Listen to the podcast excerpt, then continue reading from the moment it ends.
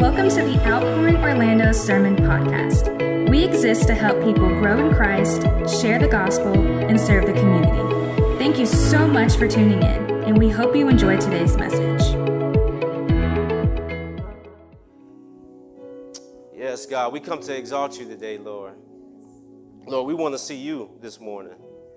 Um, Lord, as we come to your word, we pray that you would speak to us, oh God, and speak through your servant. God, hide me behind the cross. We don't want to see just a performance, God, but we want to see you. And so we exalt you. And you said, if I be lifted up, I will draw all men to myself.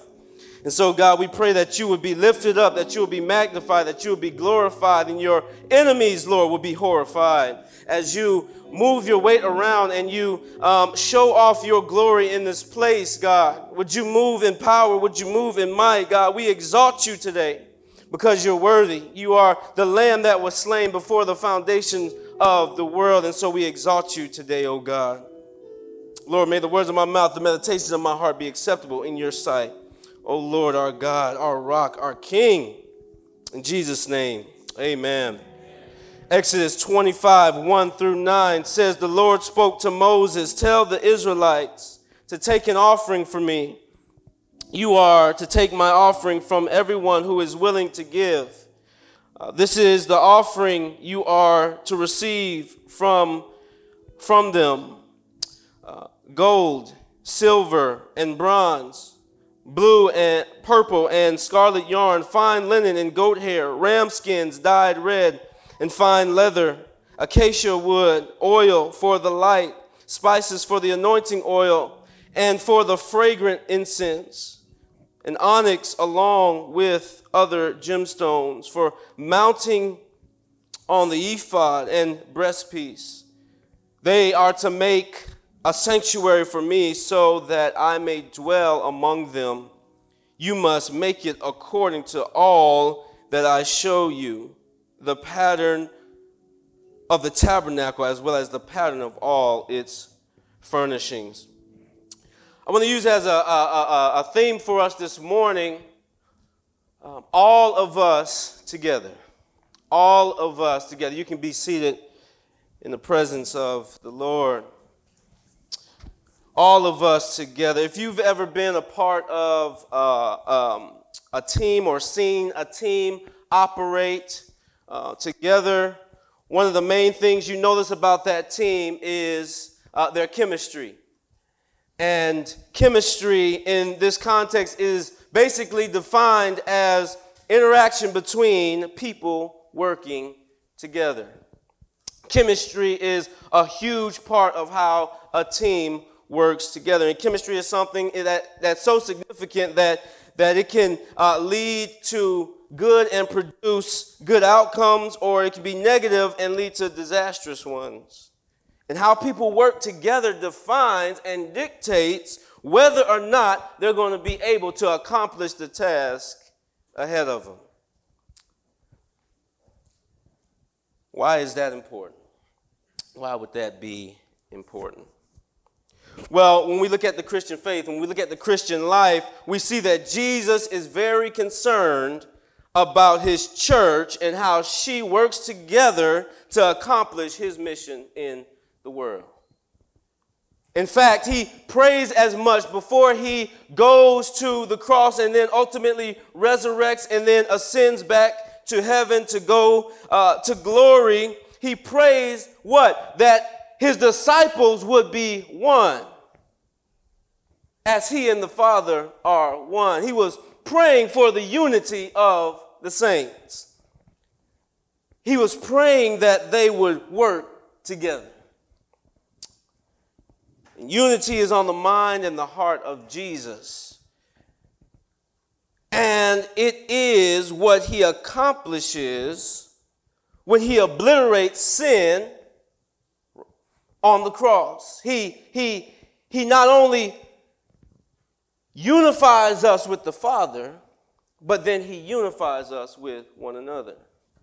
And so unity is at the heart of God. There's vertical reconciliation, there's horizontal reconciliation. This Jesus who came to seek and save that which was lost is doing that and accomplishing this, this purpose of unity. So what we what we see and what we understand and what uh, I want to help us understand today is that there is power in togetherness. There's power in togetherness. So much so that we know that one of the greatest plots and uh, tactics of the enemy is to cause and create division. I mean, we just look at our nation, look at our world, look how many people are, are, are, are, are divided over things. There's, there's, there's racial division, there's, there's political division. We've got relationships that are broken and fractured because the enemy knows the power of togetherness. He knows the power of unity. And anytime God's people put aside selfish ambition and selfish motives and get together, power, the power of God works through the unity of his people. One of the big things that we've been trying to communicate for Remnant Church this year is uh, our theme, Believe Big. And so, um, our vision uh, in this whole uh, Believe Big theme is to reach all of Leesburg and all of Lake County with the gospel in the next 10 to 12 years. In the next 10 to 12 years, that we would see a movement of God in our lifetime. Several things that we've indicated are key factors in this, this theme and this initiative. One, and number one is prayerful dependence on the Holy Spirit. And we know that if God is going to move and do anything, uh, He's going to do it through His people who are empowered by His Spirit. And so it's a fine line between doing things God's way God's mission God's way and doing God's mission my way. And so we want to reorient our hearts and our focus around depending on God. And so we started off the year with a, a, a 31 days of prayer and fasting, and we fasted on every Friday of, of January to seek the Lord for Him to move in us and through us. But then the second thing was personal ownership of the mission. Because when I own it, I treat it differently. Number three is prioritizing disciple making. Remember, Jesus' last words should be our first work. Go ye therefore and make disciples. Right? That's what Jesus told his disciples to do. So we want to make that our priority as a church. And then finally, partnering together for kingdom advancement. So, specifically, when it comes to number two, personal ownership of the mission, and number four, partnering together to, uh, to, for kingdom advancement, there's a mindset shift that needs to happen in our minds. There's a heart transformation that needs to happen in our hearts because um, I've, I, have i have just seen something about how we tend to operate here in the church in America. Most times, when people come and we gather as a church, we come expecting to get something from someone. We want to hear a good word. And amen, we all expect the word of God to be preached and declared when we come to his house.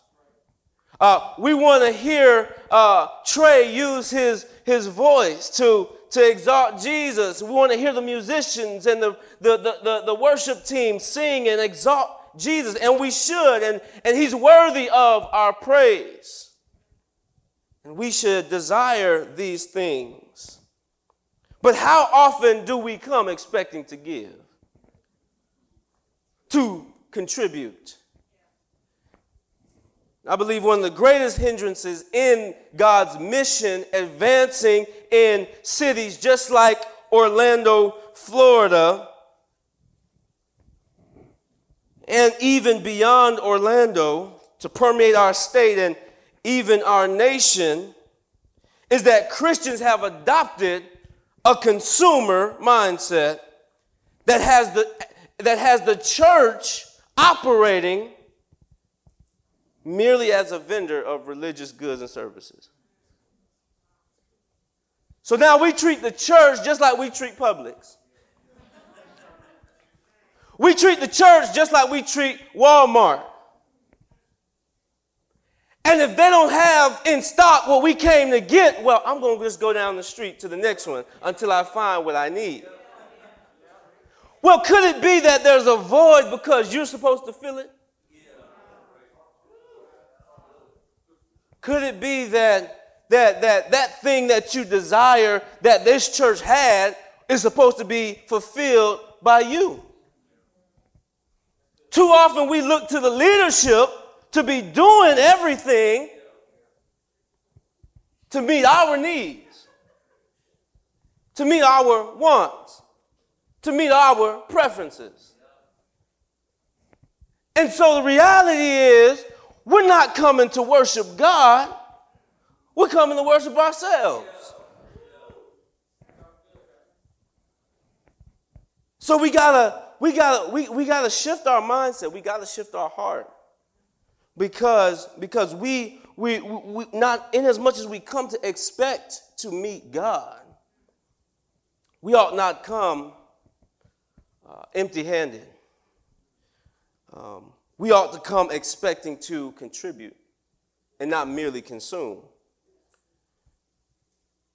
And at the heart and mind that is uh, involved in taking personal ownership of the mission is the individual who sees the mission as, as, as something that involves me. That if God is going to reach other people, He's going to use people to do it. And so you got to see yourself as an active participant in the mission of God because that's how He operates. Robby Gallaty's a pastor in uh, Nashville, um, Tennessee, and, and he says that the gospel came to you because it was headed to someone else. The gospel wasn't never supposed to just stop with you. It's supposed to flow through you to other people so that they can now encounter the God who changed your life.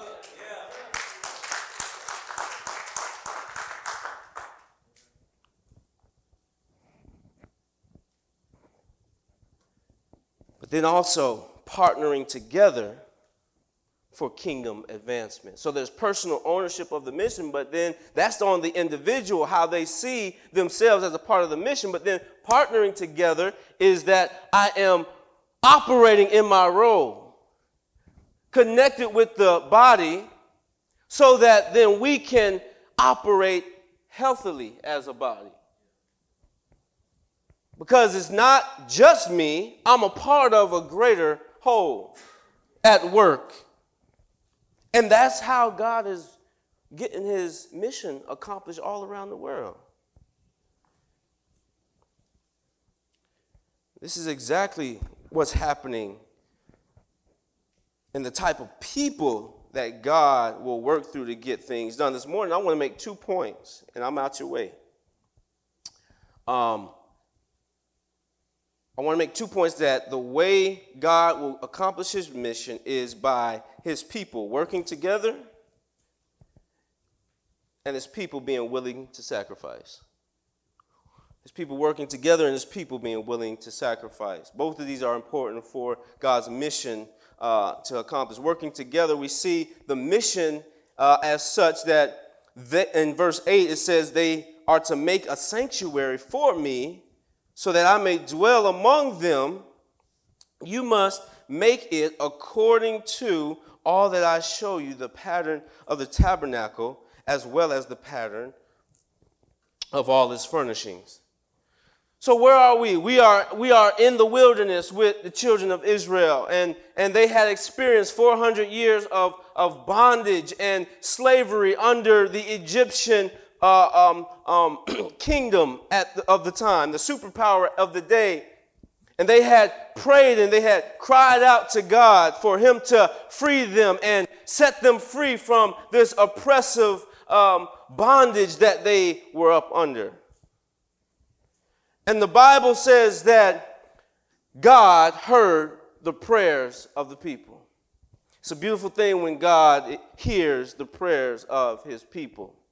They had prayed and prayed and, and not seen deliverance. And they prayed and prayed and not seen freedom. They had prayed and prayed, and yet there was nothing happening. But God heard the prayers of his people. You ever been in a situation and circumstance where you've been praying and praying and praying, and it just seems like God just ain't moving? This is what Israel experienced in bondage in Egypt. But ultimately, he raises up Moses and he sends Moses back to Pharaoh to tell him to let my people go. And ultimately, after a series of miraculous um, demonstrations of God's power, on the 10th one, Pharaoh finally lets his people go. And they leave Egypt only to find themselves at the Red Sea, two million people trapped by water, and then Pharaoh is behind them because he changed his mind. And they're in a situation where they need God to move.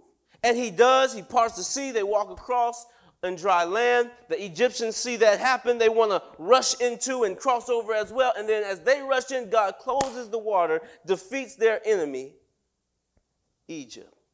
And he sets them free. And he sends them into the wilderness. Now, the question I have is why in the world would God bring them out of bondage 400 years just to take them into a place of desolation. You ever asked or, or, or pondered why the wilderness? Why not take them into a, a, a fruitful place? Why take them into a place that is desolate? Well, I think at the very least we can we can come away understanding that God wants them to completely trust in him. Two million people from bondage, used to eating when they get hungry, and now they're in the wilderness and, and they got to ask Moses, What are we going to eat out here? What are we going to drink out here?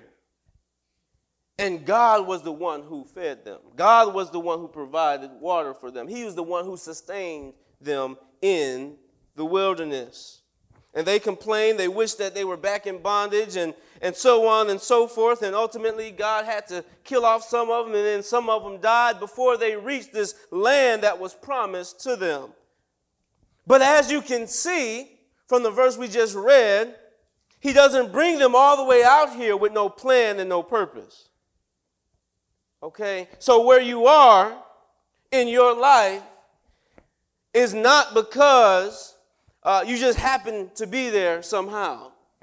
You're there for a plan and a purpose. God doesn't waste any of our suffering, He doesn't waste any of our circumstances. Everything works out for the good of those who love God and are called according to His purpose. His plan is the plan that's at work. You might think that your plan is the one that's operating, but ultimately, God's plan is the plan that's going to be fulfilled.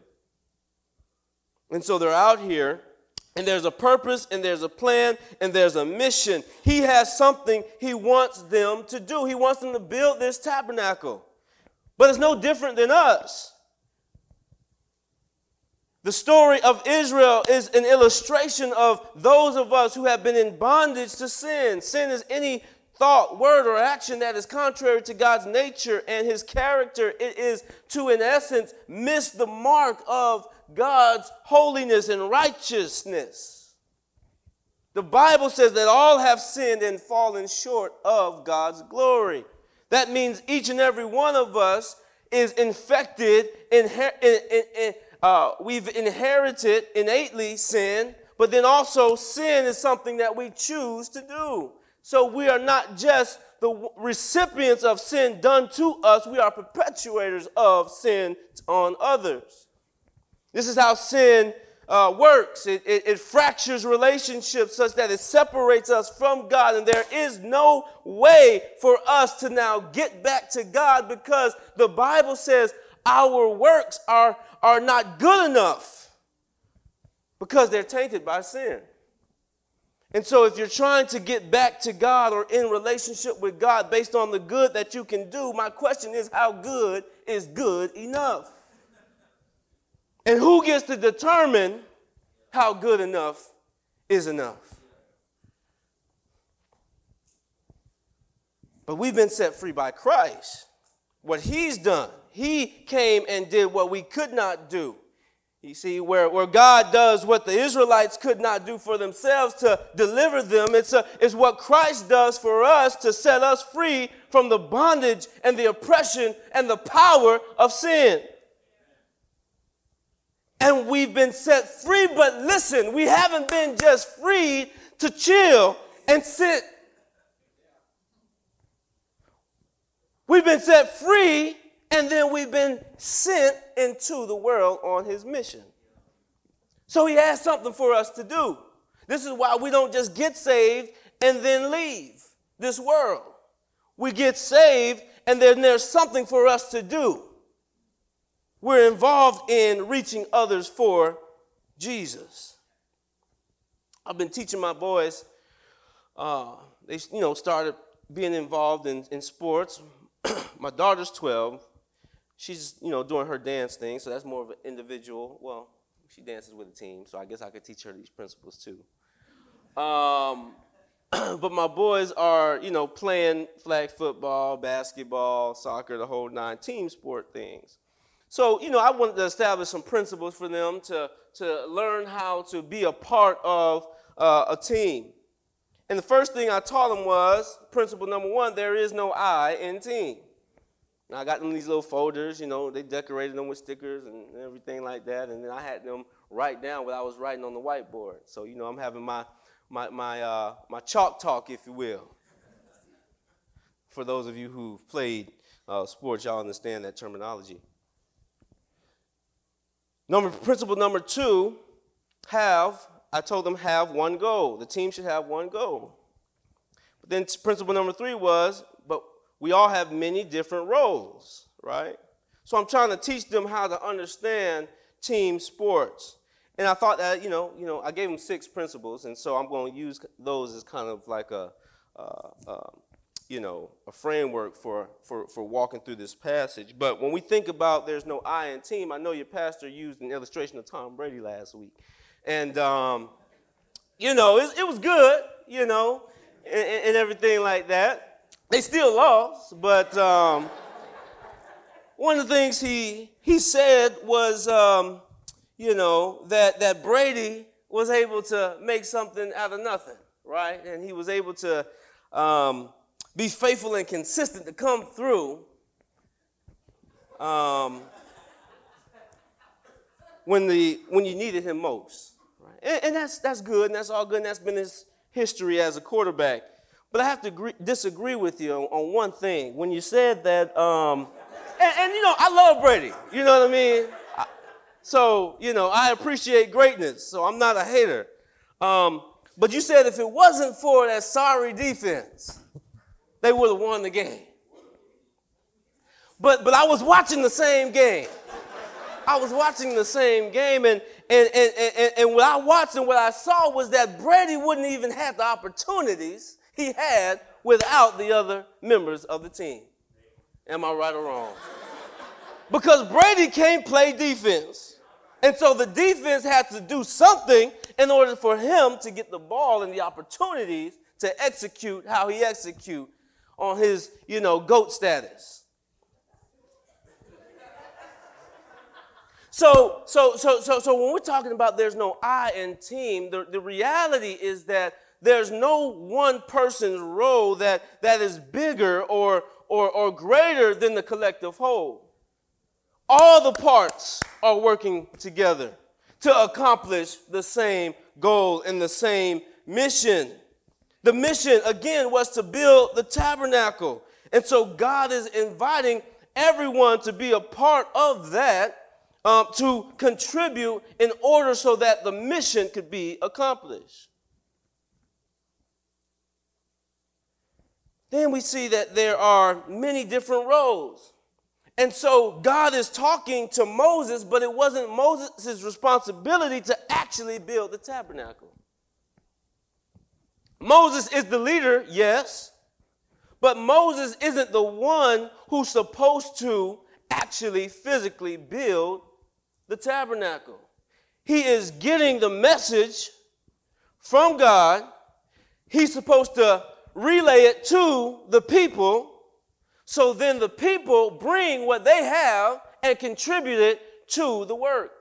And then they are they're skilled workers that God ultimately provided to actually fulfill the work of cutting the stone and, and, and knowing how to um, uh, sew all this stuff together for the uh, drapes and, and, and all this stuff that was supposed to be a part of the, the tabernacle.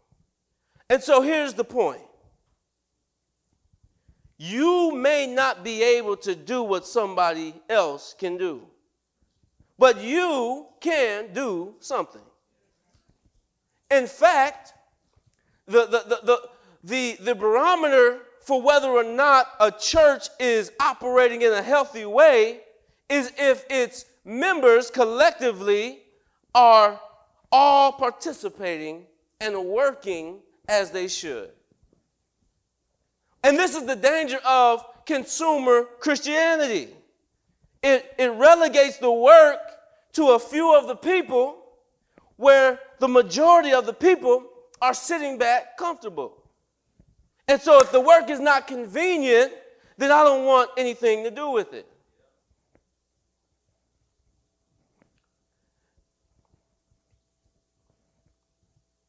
So we have to evaluate how we enter into this thing.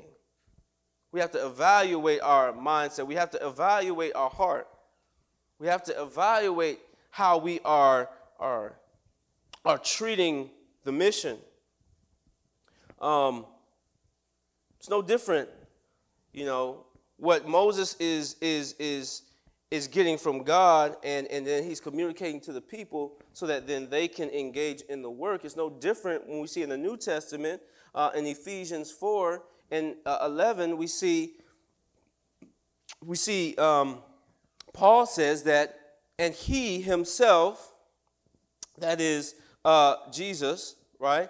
He gave some to be apostles, some prophets, some evangelists, some pastors, and teachers to equip the saints for the work of ministry to build up the body of Christ until we all reach unity in the faith and the knowledge of God's Son, growing into maturity with a stature measured by Christ's fullness. What is Paul saying? He's saying the leaders that are given to the church are given to equip the saints. That means train and, and, and instruct uh, in the ways of the Lord, obviously, so that then the saints can engage in the work. But the problem is, we read that passage oftentimes that he gave the church apostles, prophets, evangelists, teachers, and shepherds because they are equipped to do the work of ministry for the saints. You see how that that is out of order?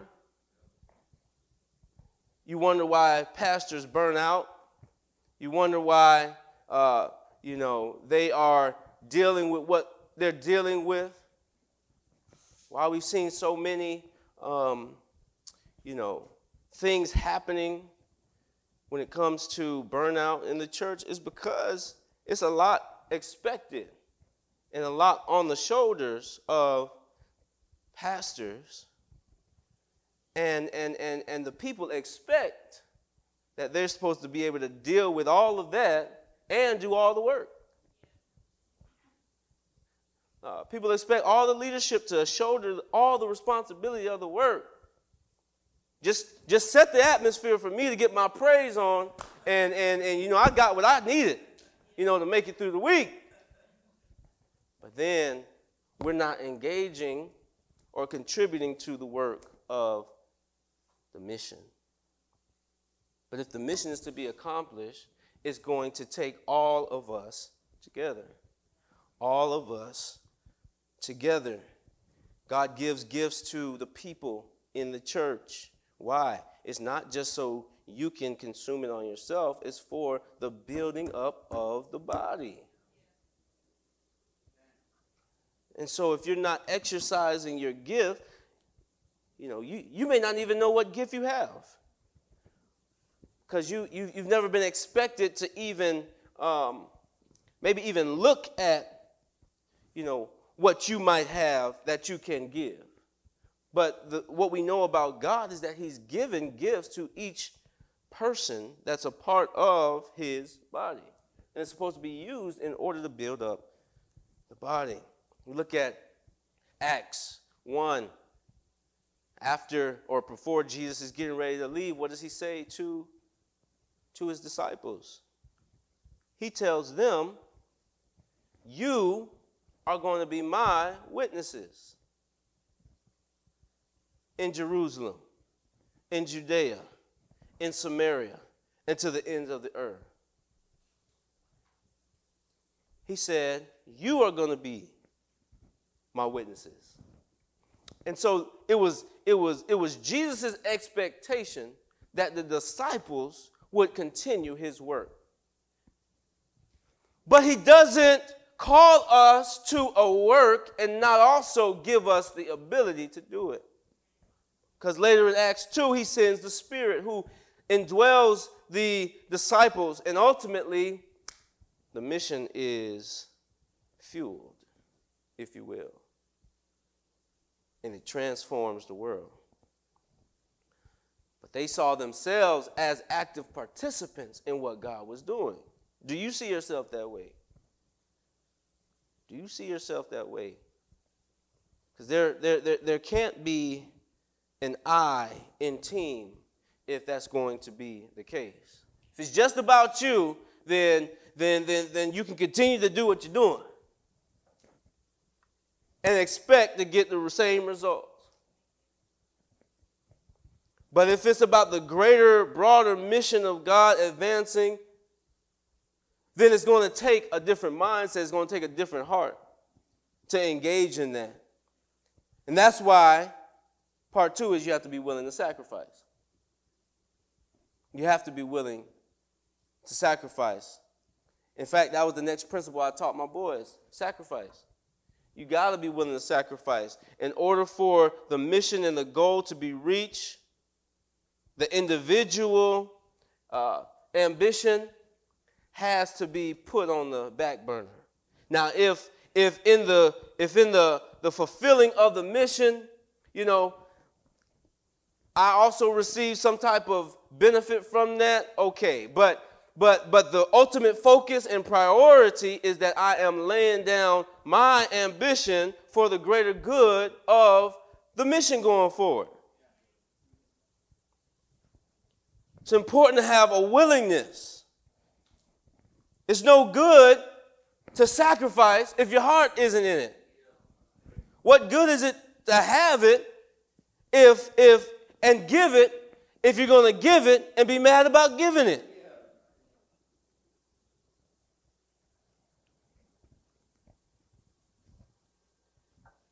He says in verse 2 Tell the Israelites to take an offering for me. You are to take my offering from who? Everyone that's willing to give. Well, why not just require everyone to give? Well, well, willingness is important in giving. It's all about how and the motive behind why.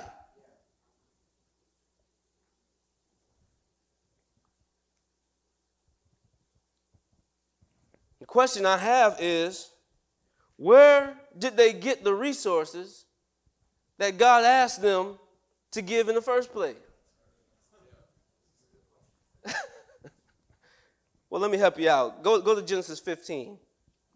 Genesis 15, we see um, right around verse, uh, well, even before that, God is making this covenant with Abraham to bless him. He's going to be a great nation. All the nations of the earth are going to be blessed through his uh, son, his seed. He's going to be a mighty nation, right? In verse 13, it says, Then the Lord said to Abram, Know this for certain, your offspring will be resident aliens for 400 years in a land that does not belong to them, and they will be enslaved and oppressed. Hmm, sounds like God knows what's coming down the road. However, I will judge the nation they serve, and afterward they will go out with what? Many possessions, great possessions. God already tells them and tells Abram how this thing is going to line up how it's going to work out, how y'all are going to come into all these possessions in the first place. But ultimately, uh, throughout their time in, in, in the wilderness and throughout their history, they were supposed to remember what God had done for them so that they would treat the blessings of God not as idols, right, but as reminders of His faithfulness. Too often we treat the blessings of God as the, the, the, the preeminent thing, the most important thing, as opposed to the giver of the gift. So we want, we want to treat the, the, the blessings as primary and, and, and the one who blessed us with it as secondary. Deuteronomy 8, 1 through 20, uh, God is calling them to remember his faithfulness. And ultimately, he says to them in verse 17, You may say to yourself, if they forget him, my power and my own ability has gained this wealth for me. But remember that the Lord your God gives you the power to gain wealth in order to confirm his covenant he swore to your ancestors as it is today.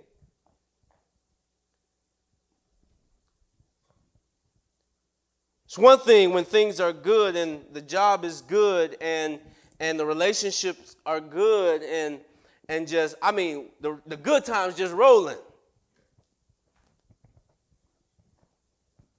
Could be easy to think that you that deal.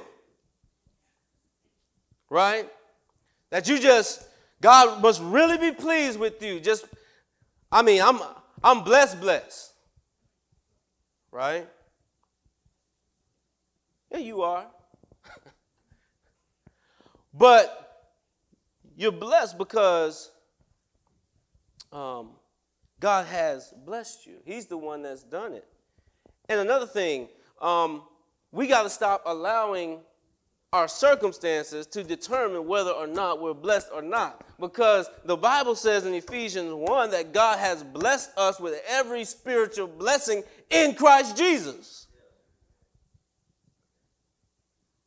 So we said it earlier as long as I have Jesus, I have everything I need.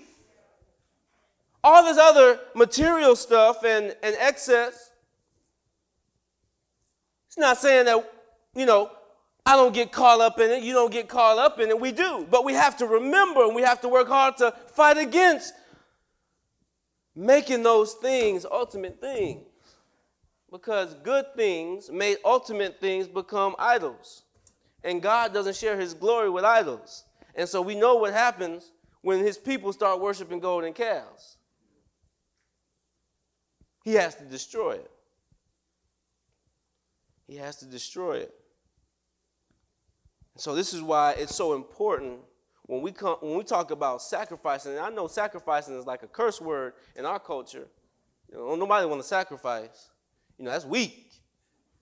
You know, if we sacrifice, then somehow we have lost out on something. But if it don't cost you nothing, is it a sacrifice? You're talking about you don't want to engage in weekly life groups or discipleship because you're tired. Everybody tired. You know what I mean? everybody is worn out. Everybody got too much we doing. I didn't mean to get on, you know. I ain't, they're not gonna want me to come back, Pastor. Yeah, but um, we have to understand that that that that sacrifice and a willingness to sacrifice is a huge part of, of what determines our heart posture, what has our heart, right? But David says this in his prayer in First Chronicles 29. He says in verse 12, riches and, uh, riches and honor come from you. And you are the ruler of everything. Power and might are in your hand, and in your hand to make great and to give strength to all. Now, therefore, our, our God, we give you thanks and praise your glorious name. But who am I and who are my people that we should be able to give as generously as this? For everything comes from you, and we have given you only what comes from your own hand. David is basically saying, We can't outgive you. We used to sing the song in the church I grew up in you can't beat God given, no matter how you try. No matter how you try. The more uh, he, uh, he gives, we give, the more he gives to you. Just keep on giving because it's really true. You can't beat God given, no matter how you try. Well, mm, yes, yes, yes. So you, you, you can't outgive God. And how do we know this? All we have to do is look at the cross. God went bankrupt. He emptied his account at Calvary. And he put it all on Christ. And he paid the debt that we could never repay. And when we look at the cross, we see just how generous God is. But our problem is we forget. We develop gospel amnesia. It's hard for us to, to, to, to, to remember what exactly God has done for us. God has given us all that He's given us and more to show us that He's got us. This is why Jesus says, Why are you worried about your life, what you're going to eat or drink or wear? My Heavenly Father, your, your Heavenly Father, knows that you need all of it. Seek ye first the kingdom of God and His righteousness, and everything else is going to be added to you. So He knows what you need more than you know what you need. You think you need um, that new car. Well, with a with a with a used car work just as well? It could. But see, the world is designed to market to our uh, fleshly desires, right? And so they know uh, if they can make it look like um, when we get this, we'll be satisfied. That's how they market to us. And so they attach our identity to whatever this is, and therefore we have value, we have worth, we have significance. But what if God is asking us to sacrifice those ambitions and those pursuits?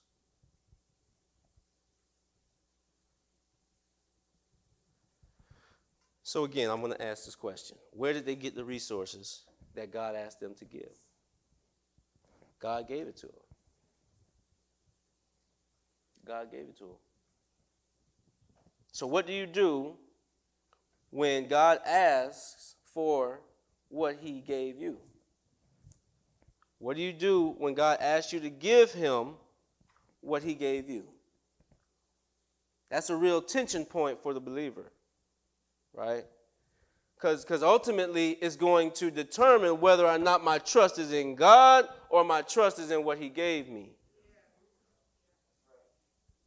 So if he gave it to me once, he can give me something better. Or if he asks me to give it, he knows I don't need it. He was just trying to, to see whether or not I would be faithful in trusting him, because this is the whole reason they're in the wilderness in the first place. Total dependence on God. Total dependence on God. Total dependence on God. I know we've come to depend on other things, but but but but we have to get to a place where we're depending on God. And this is for me just as much as it is for you. I'm preaching to myself. I got to learn how to depend on God.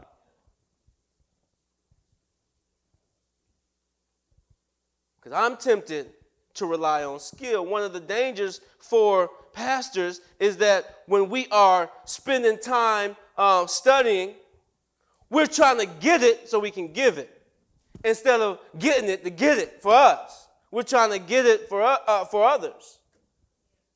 So the danger for me is that I could be um, doing and busying myself with work, the work for God instead of abiding with God. You see? I got to be careful that my own heart is not consumed by trusting in the fact that I'm doing work for Him. You have to learn and you have to come to a place where you can sacrifice and trust that God knows what you need and He's asking you just because here's here's the danger. Here's the temptation on what can happen. The temptation for israel is that they could come to depend on those things yes. It's also the see the temptation is to see the gift as greater than the giver of the gift. But then the temptation could also be to justify having it. Because we was in slavery so long i earned it know what I'm saying? I'm going to keep these reparations. Paul asks a poignant question in 1 Corinthians, and y'all are going to get to this at some point in chapter 4. He says in verse 7 For who makes you so superior? What do you have that you did not receive?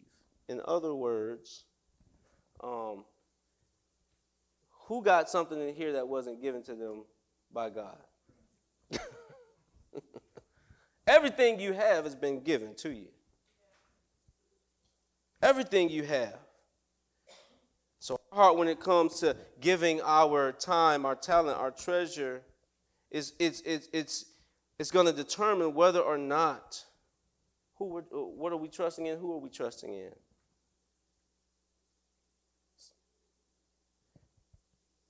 We have to check our motives because God is calling us to be cheerful when we give. And this is not merely possessions, but it's our time. You know, what's our, our schedule and our priorities look like? It's our it's our talent, it's our spiritual gifts, but it's also our skills. Like how can we contribute this to the building up of God's people and further advancing his kingdom. And then treasure, your finances and your material possessions. Listen, oftentimes our bank account is the last thing we tend to give God. It's the hardest thing. It's the hardest thing because if you look at our bank account, oftentimes you will see what we value most what we prioritize the most. Jesus says, where your treasure is, that's where your heart is going to be. But before he said that, he says, store up for yourselves treasures in heaven. So here it is God is not against you having treasures, it's all about where you're storing them up. It's all about where you're storing them up. Are you sending them ahead of you for when you get there, or are you trying to consume them all now? Living like this is it. Because this ain't it. This ain't it. There is something far greater, something far better. He's coming to make all things new. And the blessing and the benefit of heaven is not um, that we're going to get stuff, is that we're going to get Jesus. You know, if we get to heaven and Jesus isn't there, that's not heaven. The fact that it's heaven is because Jesus is there. So if you could have heaven but not have Jesus, would you want it? That'll make you think. But it's a question for all of us. Are we willing to work together? My role may not be your role. Your role may not be my role. But you can do something. I can do something. We can bring something. And are we willing to sacrifice? Are we willing to, to, to look beyond our own preferences and see the greater mission as the thing that we're all in pursuit of together? One goal, one heart, one mind. What's that? Drumline? One.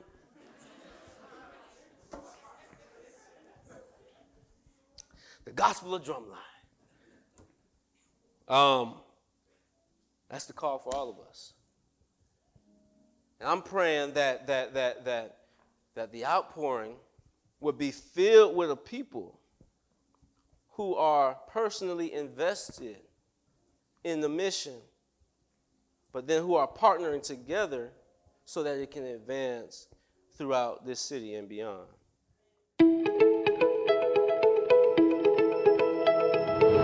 Hope you enjoyed today's message.